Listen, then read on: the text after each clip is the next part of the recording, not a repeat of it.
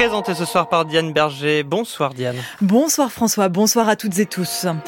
Fin des négociations à Paris aujourd'hui pour un nouveau pacte financier mondial censé aider le développement et la lutte contre le dérèglement climatique.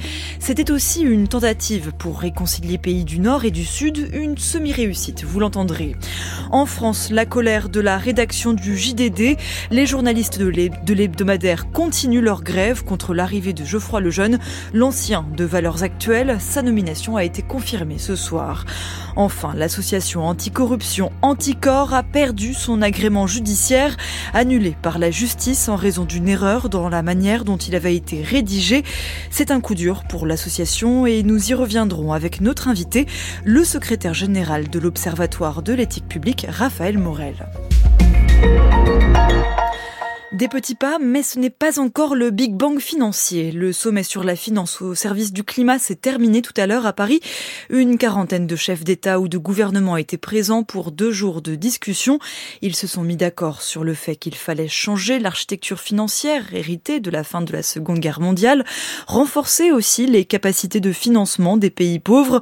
Il était aussi question, à travers ces négociations, de ressouder la communauté internationale. Alors, Paris réussit ou non, Marie Viennot fait le bilan.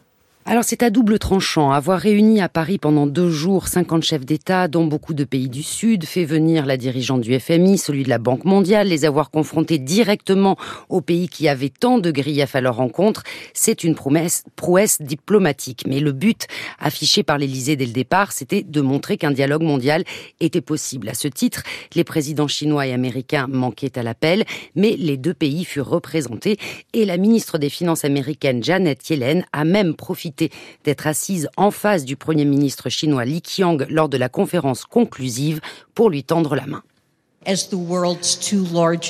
Nous sommes les deux plus grandes économies du monde et nous devons travailler ensemble sur les problèmes mondiaux. C'est notre responsabilité, nous pouvons le faire et c'est ce que le monde attend. Alors la volonté de coopérer fut également présente dans le discours du numéro 2 chinois, mais alors que la Chine est régulièrement attaquée pour avoir contribué au surendettement des pays africains, Li Qiang a renvoyé la balle dans le camp du FMI et de la Banque mondiale en suggérant que ces deux institutions annulent aussi parfois la dette des pays les plus en crise. Hors de ça, il n'a pas été question, alors que c'est un vrai sujet. Autre angle mort de ce sommet, énoncé par la première ministre de Barbade lors de la dernière conférence, je la cite, le démantèlement de l'ordre impérialiste qui conduit l'ONU, le FMI et la Banque mondiale à considérer qu'il y a des citoyens de seconde zone n'a jamais été abordé. Et pour le président brésilien Lula, ce sommet a tout simplement oublié de parler des inégalités. Si on ne change pas ces institutions, la question climatique, ça devient une plaisanterie. On doit dire clairement, si on ne change pas les institutions, le monde va rester le même et les riches vont continuer à être riches et les pauvres pareil. C'est comme ça que ça se passe. Alors, le président de l'Afrique du Sud, Cyril Ramaphosa, a lui dit sa déception d'avoir plus été considéré parfois comme un mendiant que comme un alter ego. Voilà pourquoi la prouesse diplomatique est à double tranchant, parce qu'elle peut se transformer en déception. Rappelons que 35 pays se sont abstenus quand il s'est agi de condamner l'agression russe envers l'Ukraine, dont beaucoup de pays africains.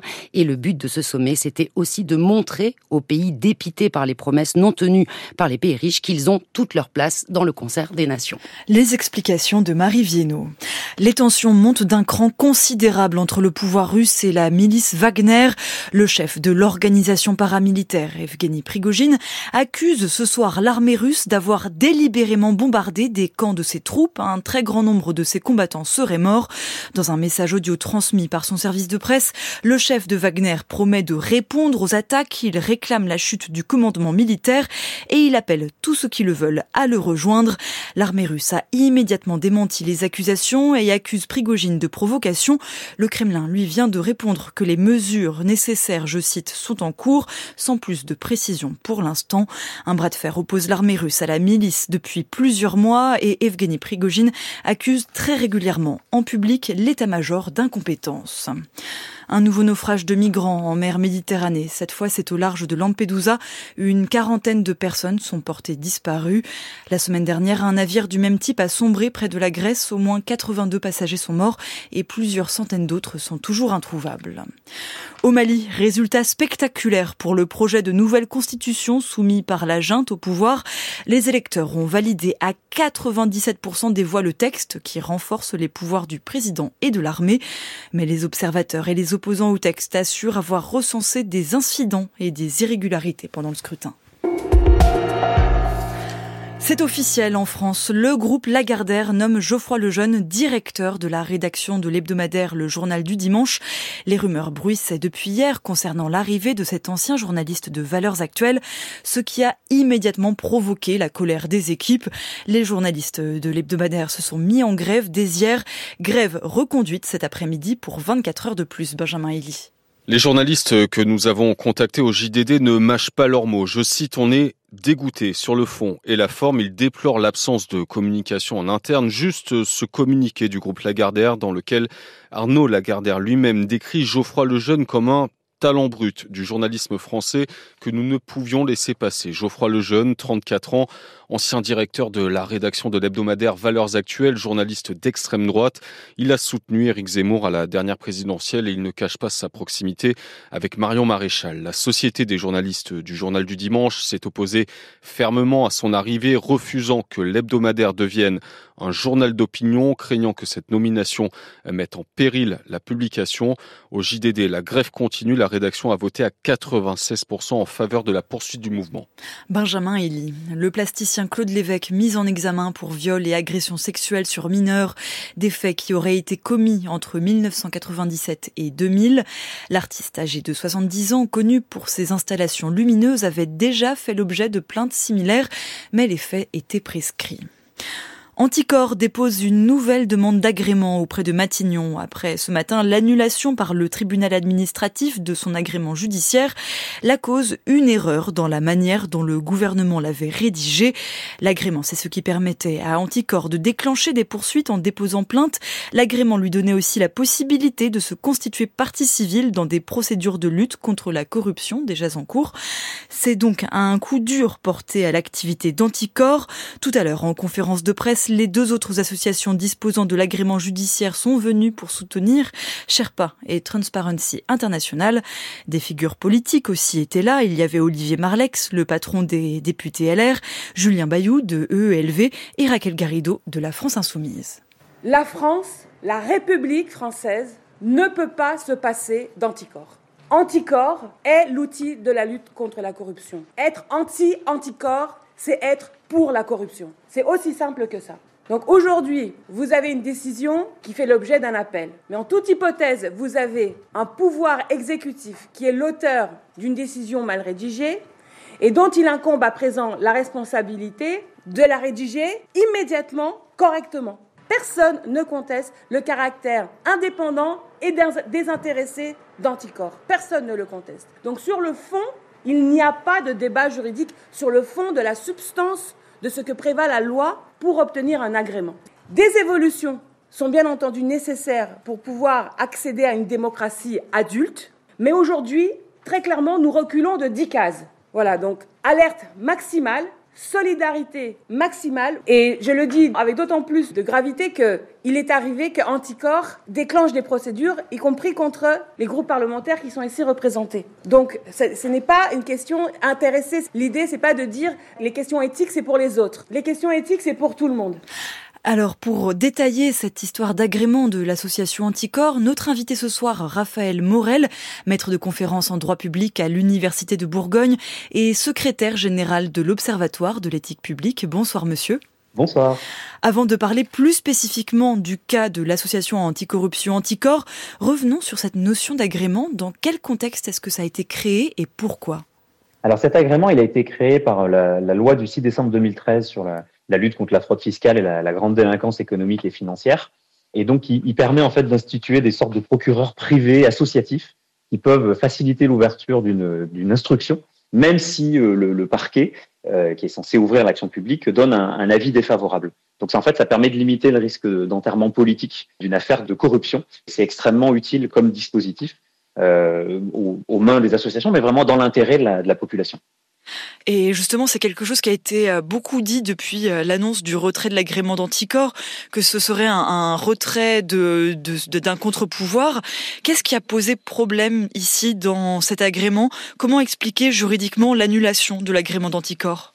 Alors, ben justement, c'est assez difficile parce que lorsqu'on lit la décision du, du, tribunal administratif, euh, on ne voit pas vraiment les, raisons. Il y a peut-être objectivement de très bonnes raisons hein, de ne pas donner cet agrément et de le retirer, mais euh, moi je les vois ni dans, l'argumentation du gouvernement ni, dans cet arrêt. Euh, moi je vois un peu qu'un recul gênant du droit anticorruption. Il y a deux choses dans cet arrêt.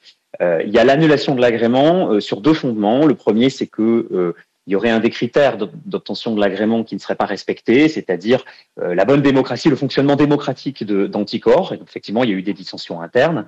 Et puis d'autre part, un, refus de communiquer euh, le nom de certains donateurs euh, d'Anticor, ce qui pourrait soulever des questions d'indépendance financière de, l'association. Et donc, ce sont deux critères importants. Le problème, c'est que bah, le, le, juge administratif ne nous dit pas vraiment qu'ils sont violés par Anticor et considère que c'est établi alors que d'ailleurs, euh, sur la, question de la transmission du nom des donateurs, euh, ce serait probablement une violation du, RGPD, hein, du droit des données personnelles.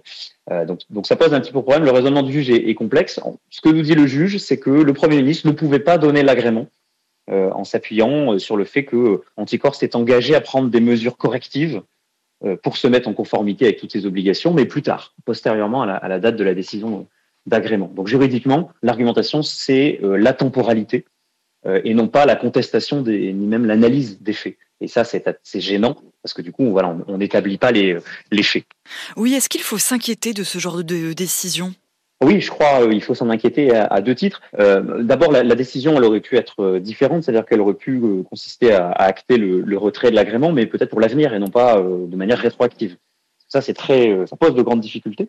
Euh, on ne sait pas trop comment euh, comment ça va se passer pour les affaires qui ont été initiées par Anticor et qui sont actuellement en instance.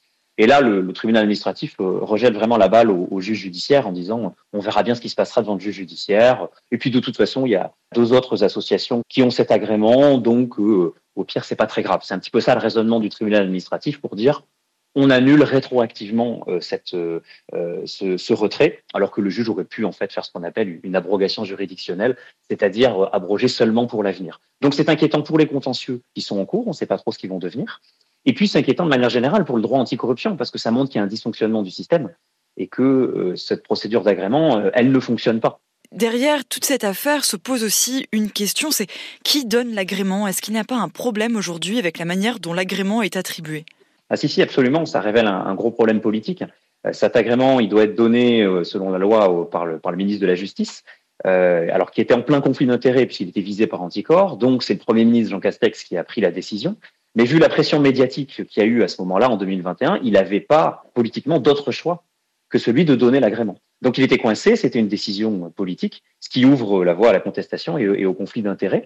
Donc nous, avec l'Observatoire de l'éthique publique, on plaide pour que cet agrément ne soit pas donné par le gouvernement, parce que ce type de problème ne pourra que se reproduire. On accusera toujours le gouvernement euh, de prendre une décision politique s'il ne donne pas l'agrément à une association comme Anticor, et euh, donc il n'a pas d'autre choix que de le donner. Il faudrait que cet agrément soit donné par quelqu'un d'autre, par une autorité administrative indépendante, qui pourrait ne pas être taxée de favoritisme politique, et qui ne se retrouverait pas en situation de porte-à-faux vis-à-vis de l'opinion publique. Et justement, on en a une qui est tout indiquée, c'est la Haute Autorité pour la transparence de la vie publique, la HATVP, qui a été créée en 2013 et qui donne déjà des agréments un petit peu similaires, mais dans, un autre cadre, selon une procédure qui est d'ailleurs assez proche. Et c'est vraiment un candidat idéal.